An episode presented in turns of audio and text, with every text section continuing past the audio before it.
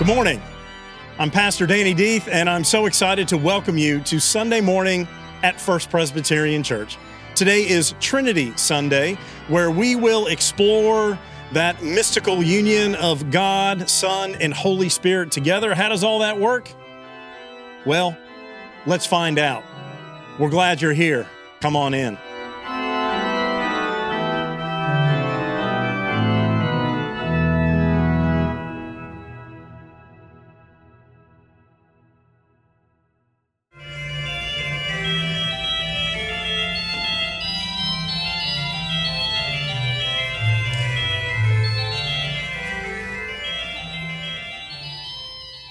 Today's first lesson comes from the book of John, chapter 3, verses 1 through 9. You can follow me with your Pew Bibles if you like.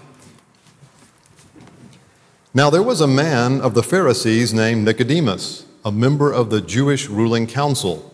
He came to Jesus at night and said, Rabbi, we know you are a teacher who has come from God, for no one could perform the miraculous signs you are doing if God were not with him.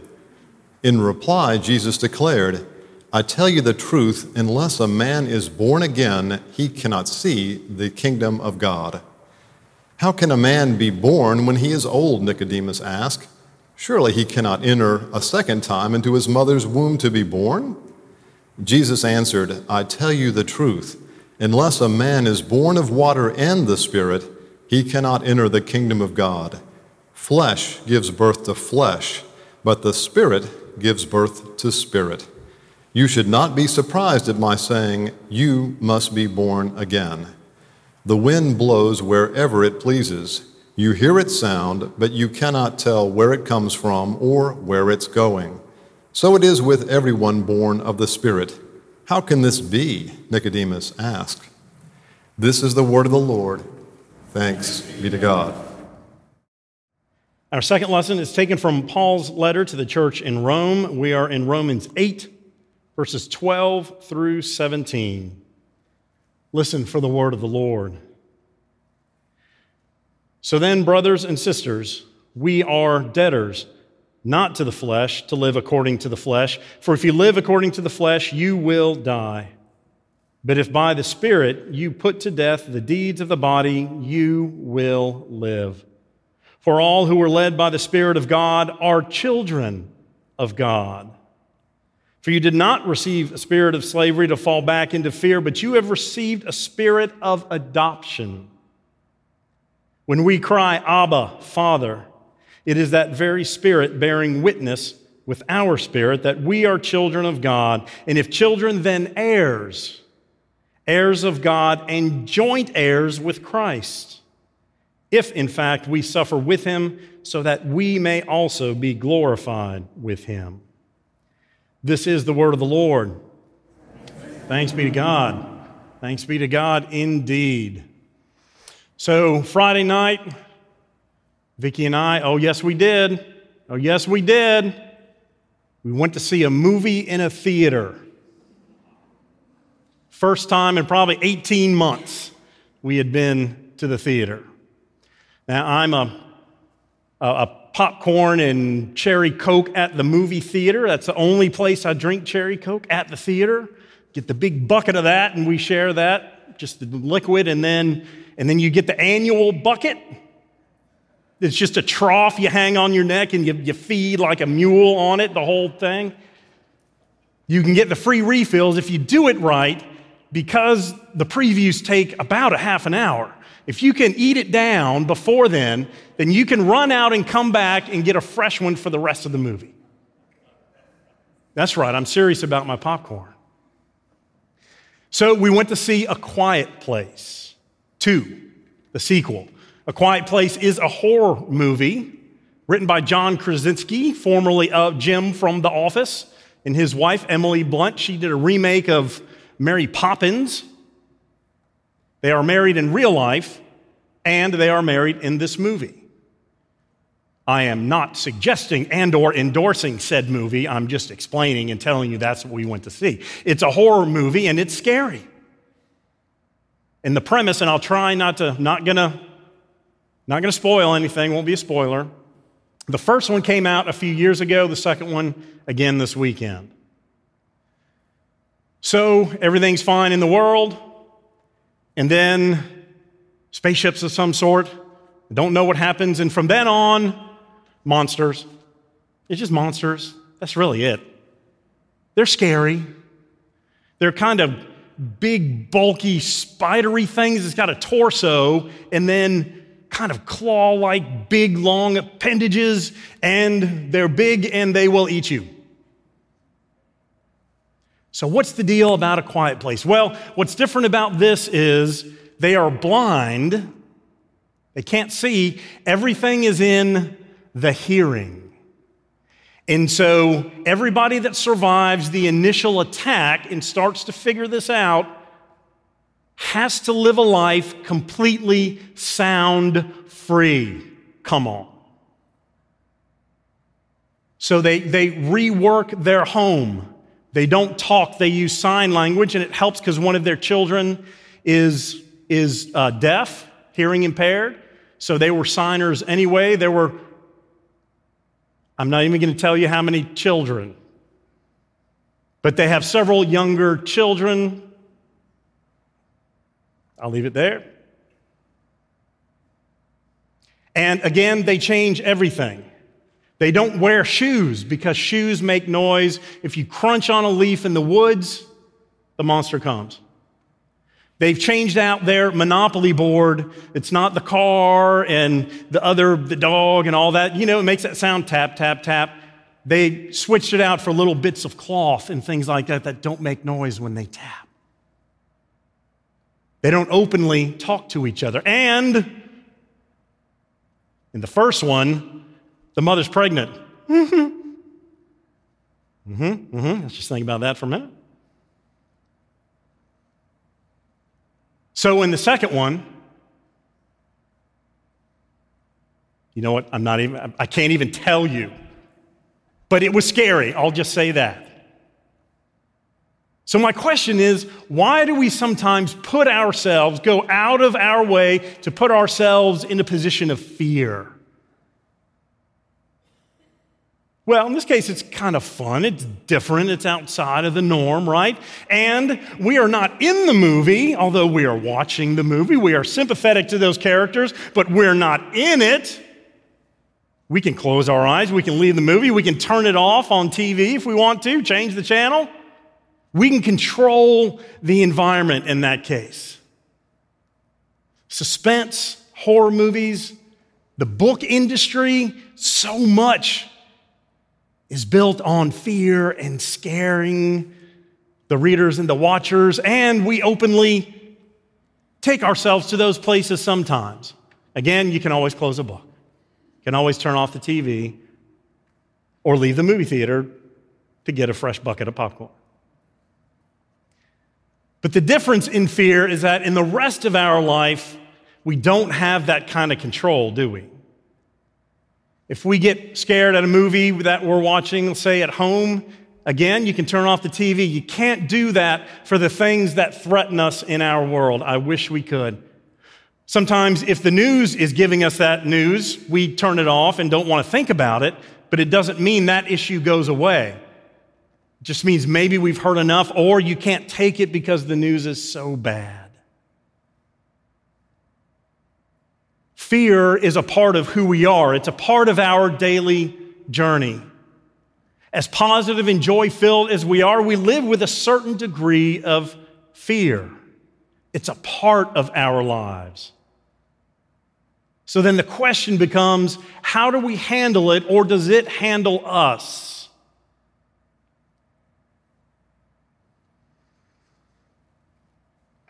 There was that story about a husband and wife that wanted to go camping at Yosemite. And the husband said, I want a tent camp. We're here, let's, let's do the thing. And the wife says, No, I don't want to tent camp. She was afraid about the bears. And so she said, well, the husband said, let's go talk to the park ranger and see if there have been any sightings.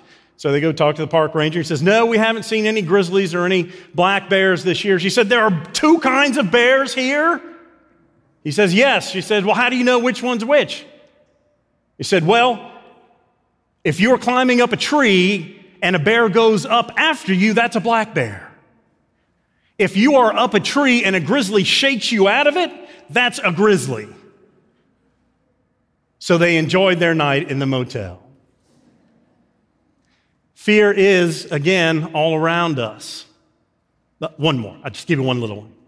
A man was watching a construction worker way up, hundreds of feet in the air, just the metal skeleton of this building, and he's walking around up there. He's watching this construction worker. He's not hesitating. He's jumping from beam to beam, hundreds of feet in the air. Finally, he comes down and he says, Hey, I'm, I'm sorry. I was just walking by. I saw you jumping around like a billy goat up there. How, how can you have no fear? He says, Well, my last job trained me. He said, What did you do? He said, I used to drive a school bus, then I lost my nerve.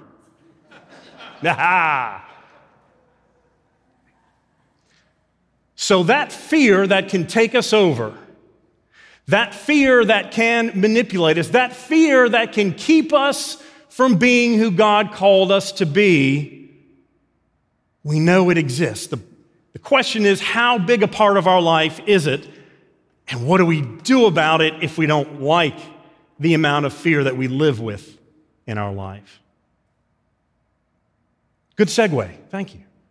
Today is Trinity Sunday. What does that mean? Well, we celebrate that mystical union of God, the Creator, Jesus, the Redeemer, and the Holy Spirit, the Sustainer. We say that in our churchy formula sometimes Creator, Redeemer, Sustainer. In fact, the Trinity is never mentioned as as a being, the word Trinity doesn't appear in the Bible, although all three of those aspects and parts of God do. So, how do they all interreact or interrelate to one another? Does anybody have a good analogy? Y'all have been at this a long time. Have you heard anything that to you sounds like it's a helpful way to think about how these three pieces work in one. I'll give you seven seconds.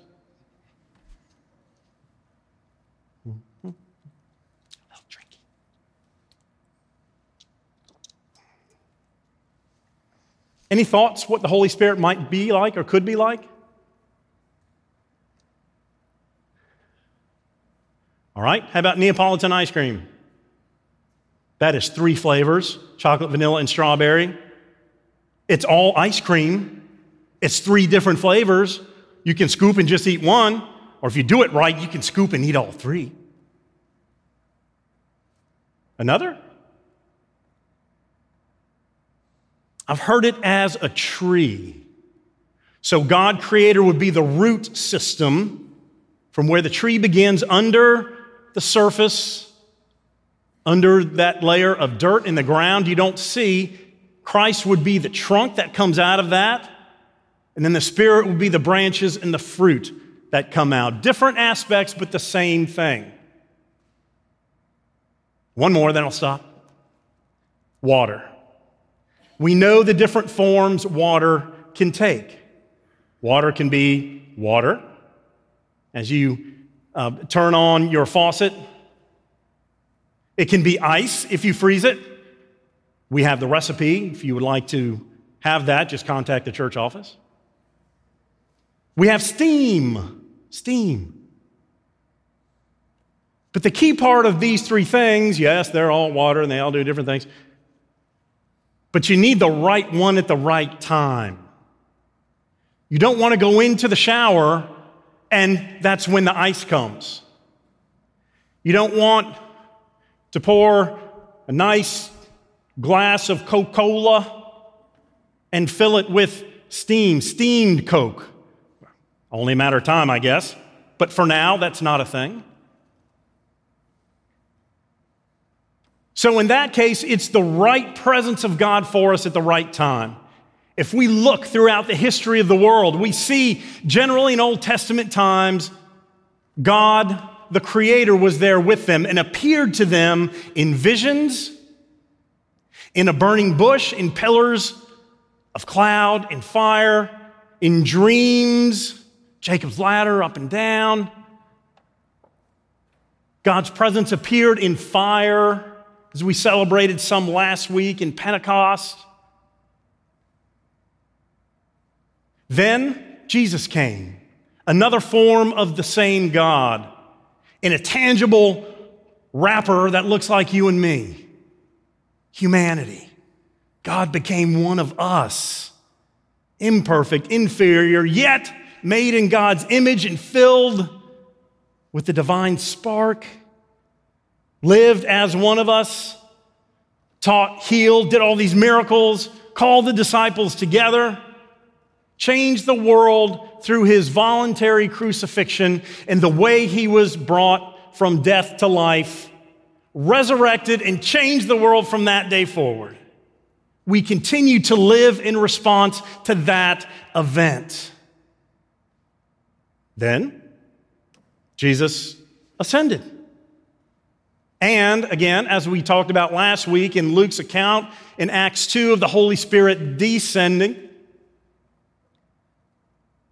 tongues of fire, a mighty wind that filled the disciples and everyone present, and then sent them out with their mission, with the understanding of the resurrected Christ, into the world, and because of that, we are here today. They had said, you know what, that Jesus thing was amazing. We've got pictures, I put a scrapbook together.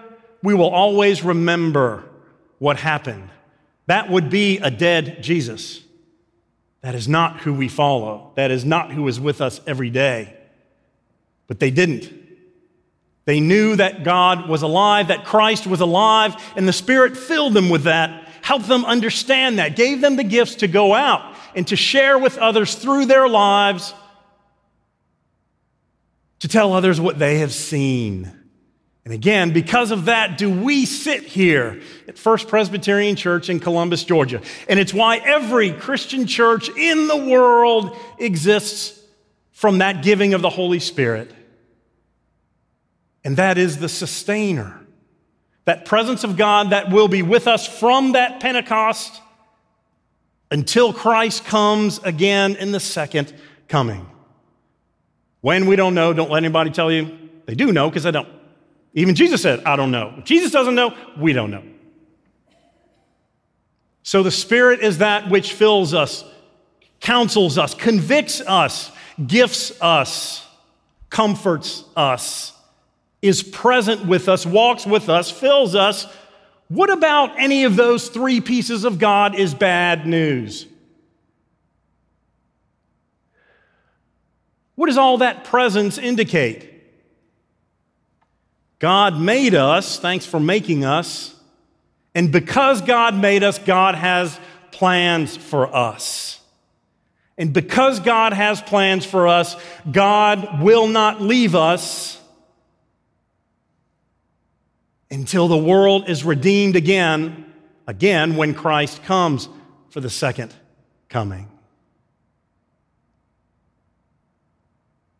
This isn't a faraway God. This is an intimate God that sent Christ and the Holy Spirit to be as one of us and to dwell within us. Can you get any more intimate than dwelling inside of each one of us? No.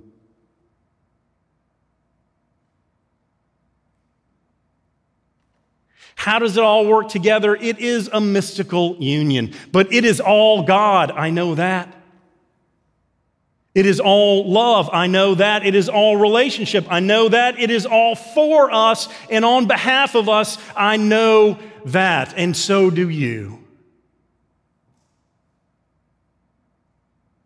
So, what keeps us in this quiet place? Afraid to go out what monsters lurk when we start talking about faith in Jesus so other people can hear. What monsters are we afraid are going to come attack us?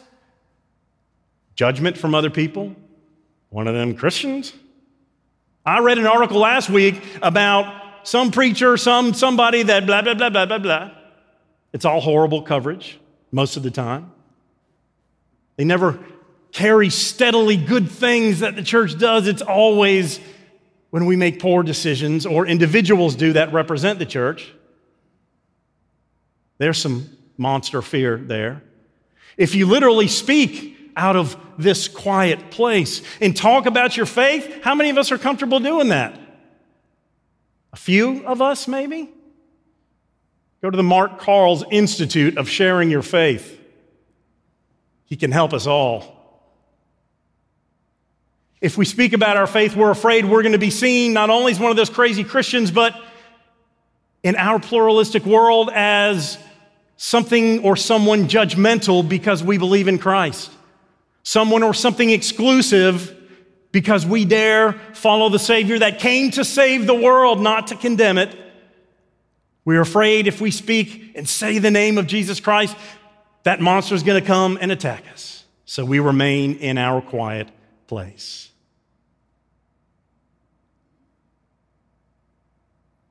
Fear. There's so much fear about us individually. Fear absolutely paralyzes us, and we know it. There's a story about a pastor and his wife who went to stay with some friends at the beach. The back of their yard is open and kind of trails down into the onto the to the beach and the water right there. Lovely night, they're on the back deck, got the candles out, and their youngish golden retriever bounding around, happy and playful. Sweet dog, well trained. They've got him on uh, an invisible fence, right? We have those, so you don't have to put up a fence. You bury a line and then you put a receiver on the dog's collar. So when the dog comes close, gets one of those and learns not to go past that spot. So, as they're out watching the dog be playful in the backyard, a couple people come walking down the beach with a couple of little puppies. They are playing, they are running into the water and out, they're playing fetch with little sticks. And the golden sees them and wants to run over and play. He runs up to the line and is jumping up and down and running and running. And the preacher thought it's, it's so sad. Why can't he just go and play? Will he take the heat, take the shock to be able to go play with those puppies? Well, he doesn't. And as the puppies go down the beach, gets frustrated, literally harumphs, and just sits down. And the preacher mentions this to the dog's owner, their friends that they're staying with, and says, Gosh, it's so sad. Couldn't he just go and play with the pups? He said, Well, the funny thing is, we turned off the electric fence six months ago. But The dog doesn't know it. The dog was trained because of some fear or pain it experienced in its past that kept it from doing something in its present. How many of us have been zapped in the past? How many of us have said, No, I'm not doing that again? Saw where that led us. And so we remain in our little yard, in our little space, because we're afraid to step. What gives us courage? What gives us power? What gives us the ability to say, I'm going to step and see what happens? It is our God. It is our creator, redeemer, and sustainer that says, I am with you I've given you everything you need. I am not going to abandon you. You do this, and I am with you. Now, that doesn't mean harming yourself. But when it comes to faith, why can't we step out against those fears that keep us locked in our quiet place? It is not where we are called. Again, if those first disciples had seen Jesus raised from the dead and then ascend, and they said, Gosh, that was amazing, we'll tell our kids and grandkids about that. But then did nothing as a result, none of us would be here today.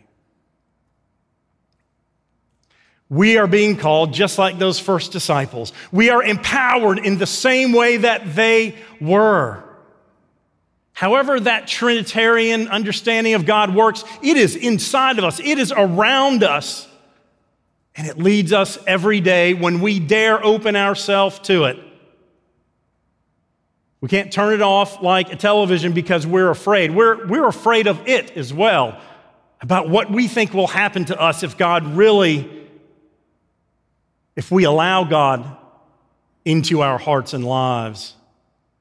And yet, that's what brings power and meaning in this life. It is why we were created. And it is what we celebrate on this day. There was a preacher who talked about the Trinity at a service and then went home with a family after. Six year old little girl at the table. Parents are talking about the sermon. And she says, Preacher, all I ever hear you say is blah, blah, blah, love, blah, blah, blah, love. To which the minister says, Not bad, kid.